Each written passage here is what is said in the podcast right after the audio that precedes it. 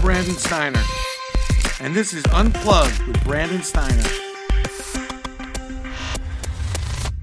Hello, thanks for joining the pod. Got a very special guest who really, when you talk about online and just inspiration, motivation, and really just sometimes just a good kick in the ass, needs no introduction.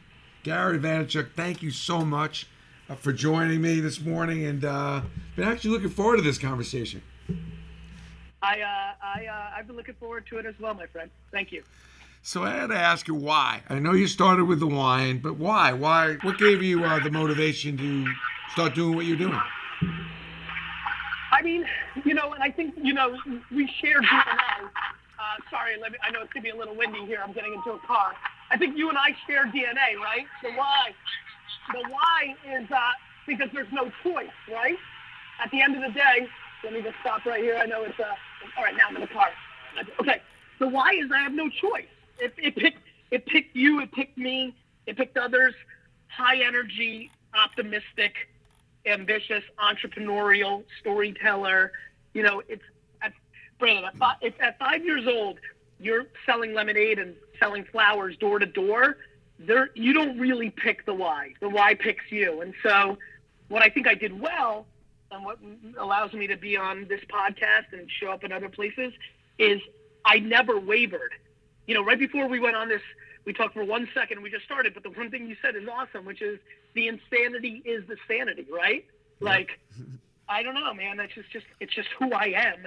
It's what I do, and uh, and uh, I just think that I I got lucky and blessed with the right circumstances, being an immigrant from the former Soviet Union, growing up in Jersey with East Coast flavor, um, picking the wrong New York teams so that I'm always sad and hungry and have a chip on my shoulder. A lot of things have gone in my favor. Do you ever have a bad day, and how do you get through that? Of course, I have. I have the.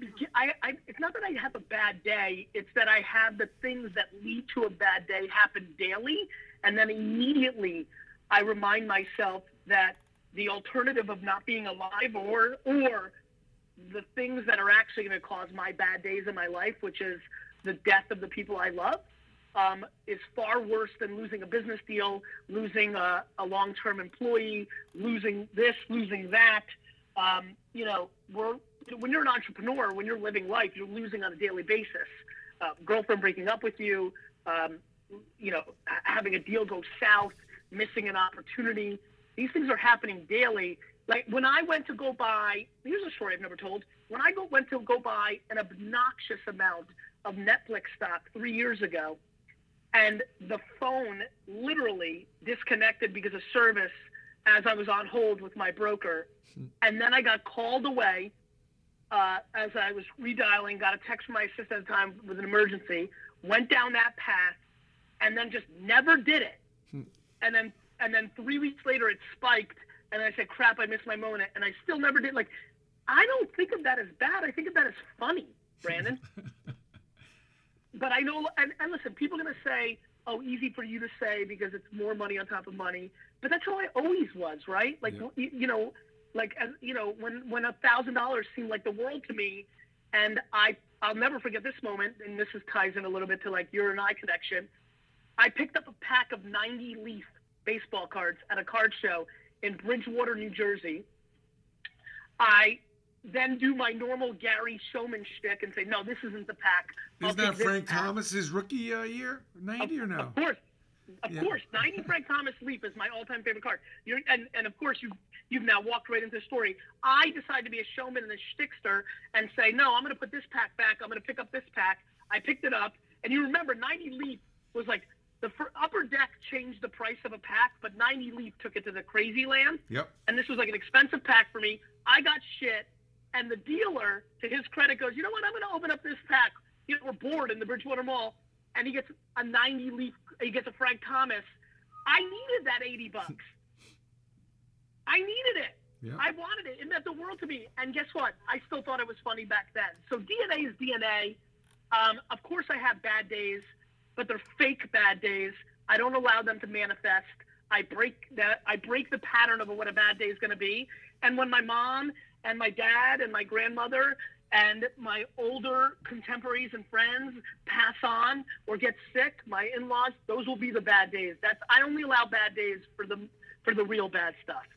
I've got to get I've got to get into this with you. I love that answer by the way, so thank you. The the you know I kind of I really put a lot of time into trying to understanding the millennials. You seem to be very attracted to millennials and millennials are attracted to you. Tell me what the key is to them and understanding them and how to get the best from them. Uh, that's a freaking great question. So first of all, you're starting to. Uh, I'm giving you a quick compliment. You're on your path to being great at this um, because that's a really insightful question that has not been asked of me. Good insight. Thank you. Millennials. Uh, you're right. I'm attracted to them and them to me for one reason, because I know they're no different than you and I. And I'm not kidding, bro. Okay. Like Gen X, Gen Y, Yep. baby boomers. Bro, you know this and you know it well. How many lazy friends did you have when you were 19? A ton. The end.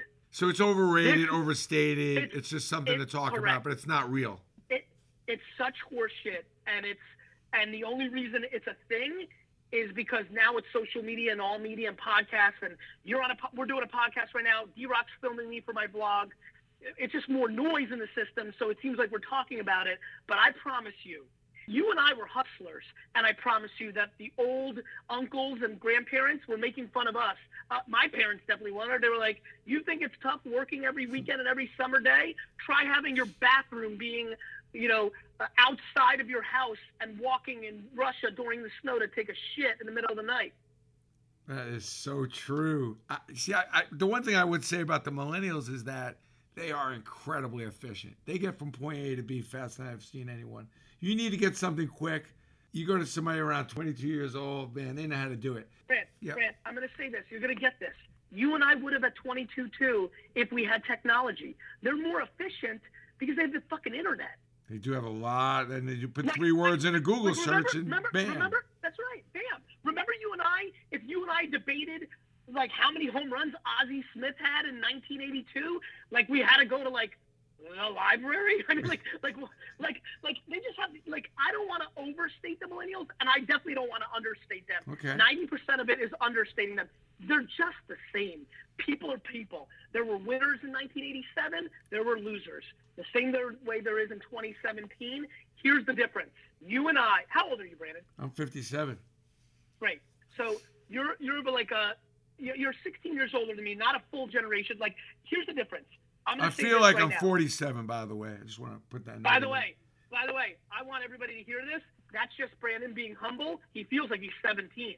I really feel Right? as young as I've ever felt. I, I cannot Me believe how much more I have Me to too. learn and how much more I have and to I do.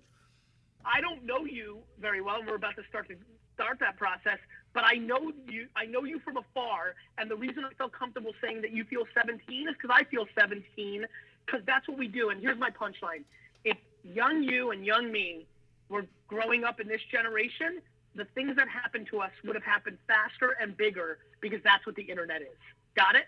Yeah, I got it. But here's my problem, though. What do you do with the older people that refuse to get on it and refuse to get it?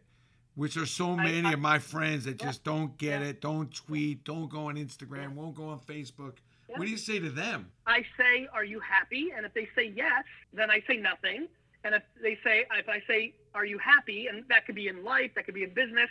If they say no, then I tell them they have no alternative. This is the market. You're out of choices.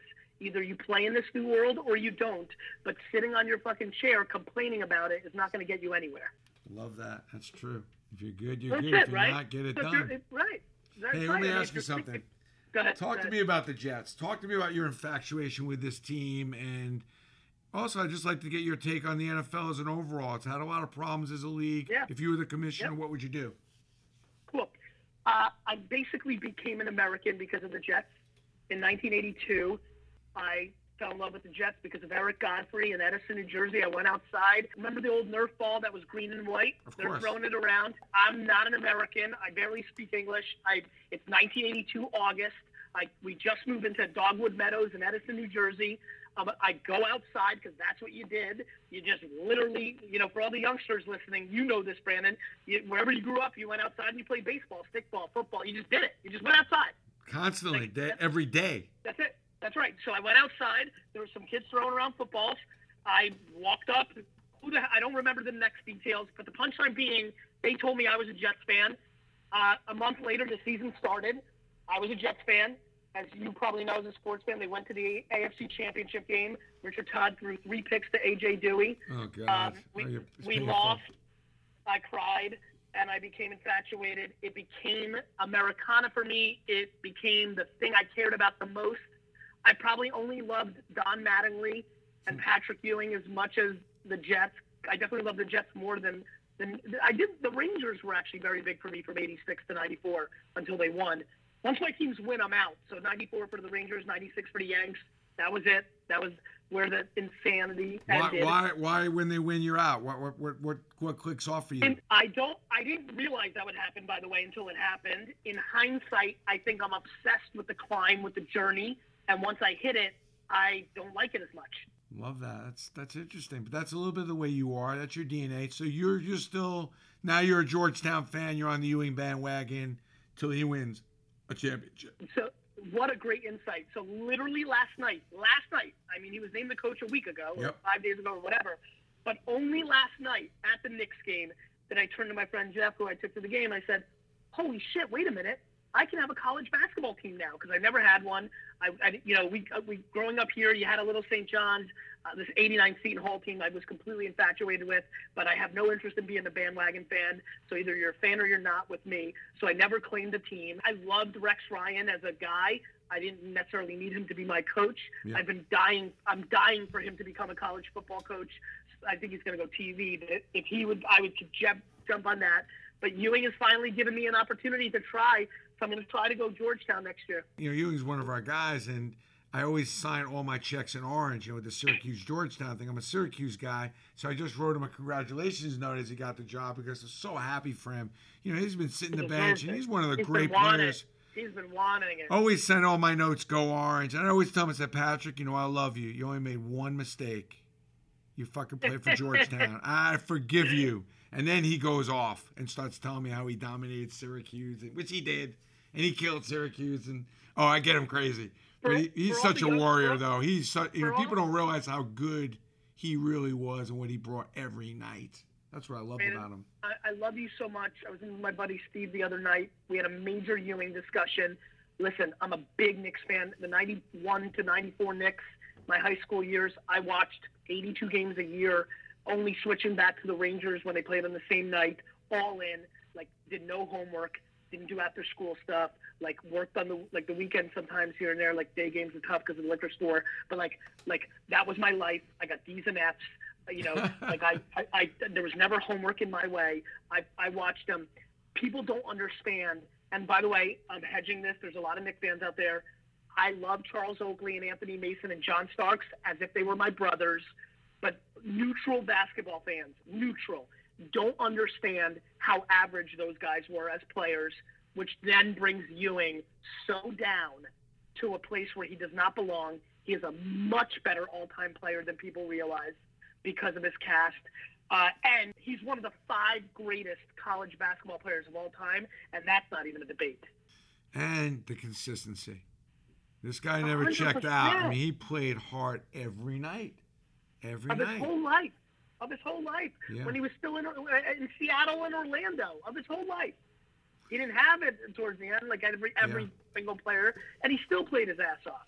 I'm so Anyway. ha- I'm so happy for him though. I mean, uh, uh, it's just nice. Every now and then something really good happens in sports that's supposed to happen in sports. And on that note, I know you're a big sports fan.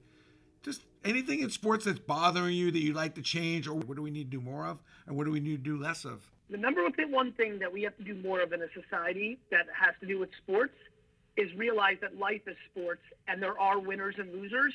And the modern parenting ethos of trying to protect children from negative things is hurting our winner DNA. Parents don't want their kids to lose. That's right. And I want my kids to lose the most. I can't wait for my kids to lose. I I played my kids in basketball the other day. We have a little basketball rim, right? You know, one of those kids think my kids are four and seven. Beautiful. Uh, the game was the game was to five. I let them go up four nothing, and then I beat them five four. And when I hit the game winner, a turnaround jumper, by the way, uh, they exploded into tears. And when I tell you tears, I mean real life crocodile tears, not like whining, like full blood. They jumped on the couch in the living room and were crying like like snot out of nose. Girl seven, Misha, boy Xander four, and it was the best moment ever. Gary, you know, you know, hanging with Derek Jeter in my early days when I had kids, he always said his father never let him win anything, nothing. I never let my kid win anything, ever. God help me when I get older, but I let my kid win nothing. The Nothing. greatest. My brother is better at me in almost all things like that because I never let him win. I didn't let my brother AJ score on me for the first. My kids are actually getting to score. I'm just beating them at the end, which is maybe even more cruel because I'm faking them into it. Uh, but yeah, man, your kids are going to win more in whatever they do. And Derek Jeter is an all-time winner because his dad never let him win. Guys, this is so binary. Tricking your kids into that everybody is uh, for them and it's easy, and then sending them out to the world is a disservice. So the number one thing society can learn from sports is life is binary. It's winning and losing. I love that. Anything you want to change? Are you a big baseball fan or now? I'm a huge, huge fantasy baseball fan. I know every single baseball player in the world. I mean, I know every single player. I know, and I, I, I drafted Aaron Judge four years ago in my minor league single, like fantasy. I have a dynasty league. I know every single player. I love fantasy baseball. I watch baseball occasionally. I'm a, I'm a team guy more than a sport guy. So once the Yankees were done in '96, um, I've become less of a baseball fan. The same way as hockey. Um, so that's my answer to your question. There's nothing like that 94 Rangers. My, my favorite uh, sporting event of all time, that 94 Rangers, because the 54 years, all those nights, all those games waiting and knowing you've been cursed and it reverses.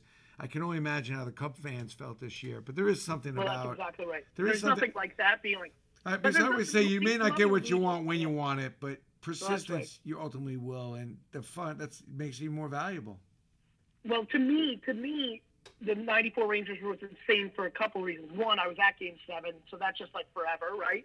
In my in my heart and brain. Number two, unlike you, you had won your your 16 years, so you'd won championships before, right? Like Yep. as a kid, you won some of the '70s Yankees, right? Yep.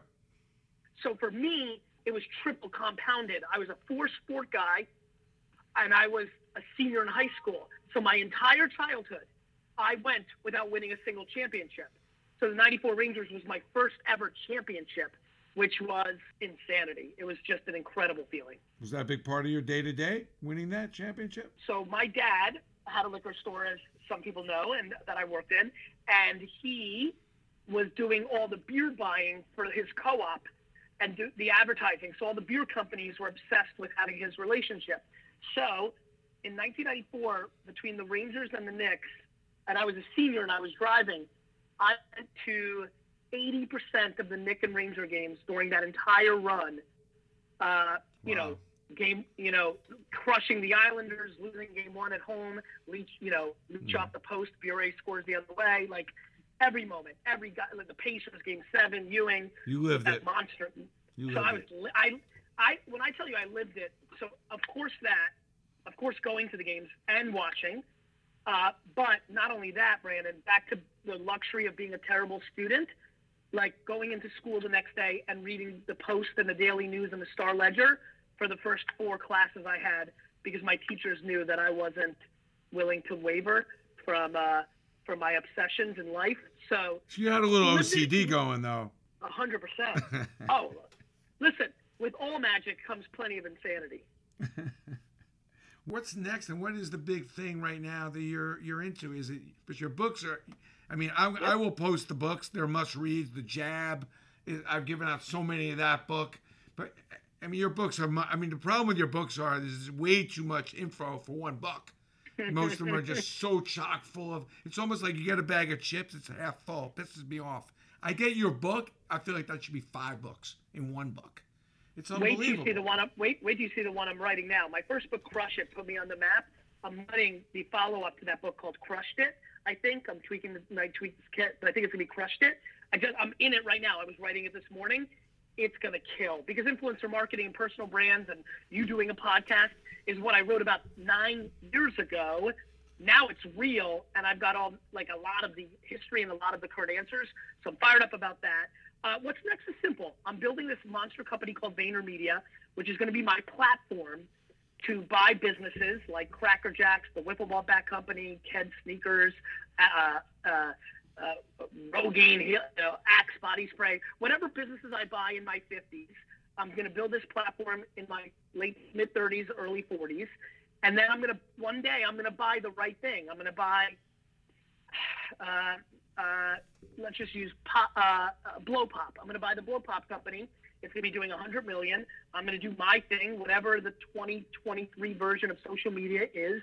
It's going to work, and Blow Pops is going to become the biggest candy in the world and then I'm going to sell it to the Coca-Cola company or Procter and Gamble or somebody else for two billion dollars. Count me in on the kids. Buy... Hold on, count me in on the kids and count me in on the blow pop. I'll take a small investment in both those. Done. Love we'll, those. We'll products, get to know each other, and I'll let you in. Love the Love kids. It. Love the kids. So I'm going to flip it. You're going to be happy with me because you're you're 100k or you're 500. I'm not, I'm not speaking for you. That will 20, 50, 100x.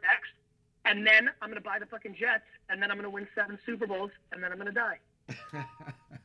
Now, what's the best way for people to get a hold of you? Is it just following you? Or Is it following it's you? Twitter.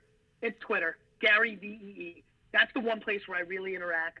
Instagram too, Gary V E E, and then Facebook slash Gary. That's it's social media, right? That's how you can get the people. You know that. Yep. That's how people get. Hey, everybody listening. So you're having fun. Brandon, you are having fun with your life, dude. You are having a lot of fun. I mean, I, I just cannot believe some of your videos. that are must watches, but I just have not seen somebody have that much fun is that really your DNA? I mean, as much as you're teaching people, it seems like you're having a ball doing it.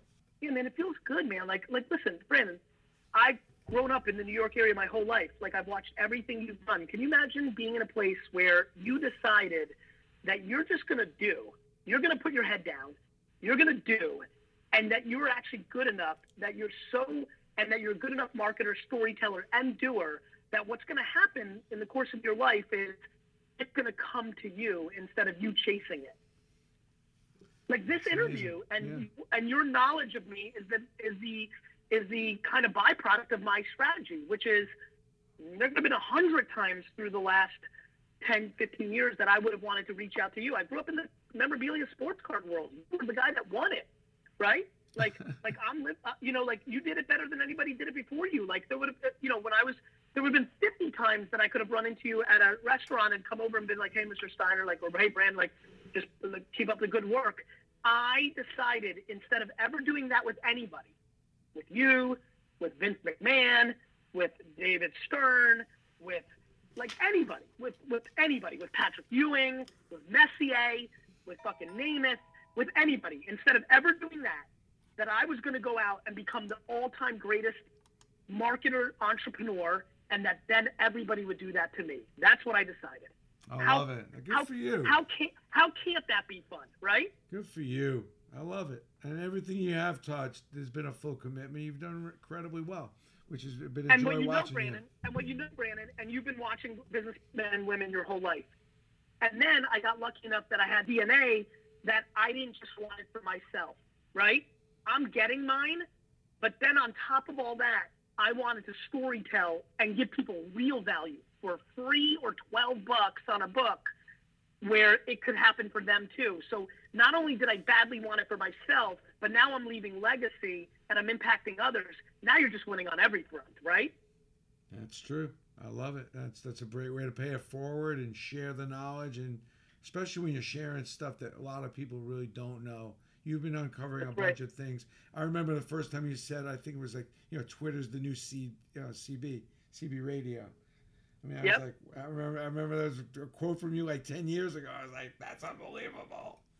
You know, I mean, but you know, and also content is king. Like people throw that around, like you were throwing that around. Like cash is king. Yep, yep, that's bullshit. Yep. Content is king. But you were saying that seven, eight years ago when you know before videos and audio was hot. You like content, content. and I listened to that oh, man, shit. I was listening. I go, I don't really know better. I'm gonna, I'm gonna run with this advice. Brandon, and you've done it, man. Like you get it, and like we grew up that way, right? Like yep. w- wide world of sports, uh, twenty four seven in boxing, like the the way the Olympics, like the pregame show. This is all the stuff I learned. Like Vince McMahon did better than anybody before the Mr. Perfect or Razor Ramon or these villains or would come to the ring.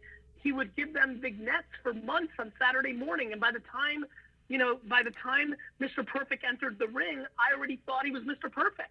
Gary, I could talk to you for hours. I got to tell you, I'm hoping this won't be the last conversation we have. I, I think we probably need to go to a ball game at some point. That's 100%. I'm going to need a couple no hours joke, with you. e- e- honestly, honestly, email me right now. Get at VaynerMedia. We'll get that set up. I'd like to do it in the next six weeks. Yeah, we got to do. We got to do. I, I'm gonna need a few hours with you, but it, it's really a joy talking with you. Don't Thank you. I'm gonna leave you with this. Never. Don't fucking change. Brandon, let me tell you something. I'm going to leave you with something. Fame and wealth don't change people. It exposes them. Love it. We'll leave on that note. That's Gary Vaynerchuk. You can't go wrong with his books. Thanks, Gary. Thanks, Brandon. Take care.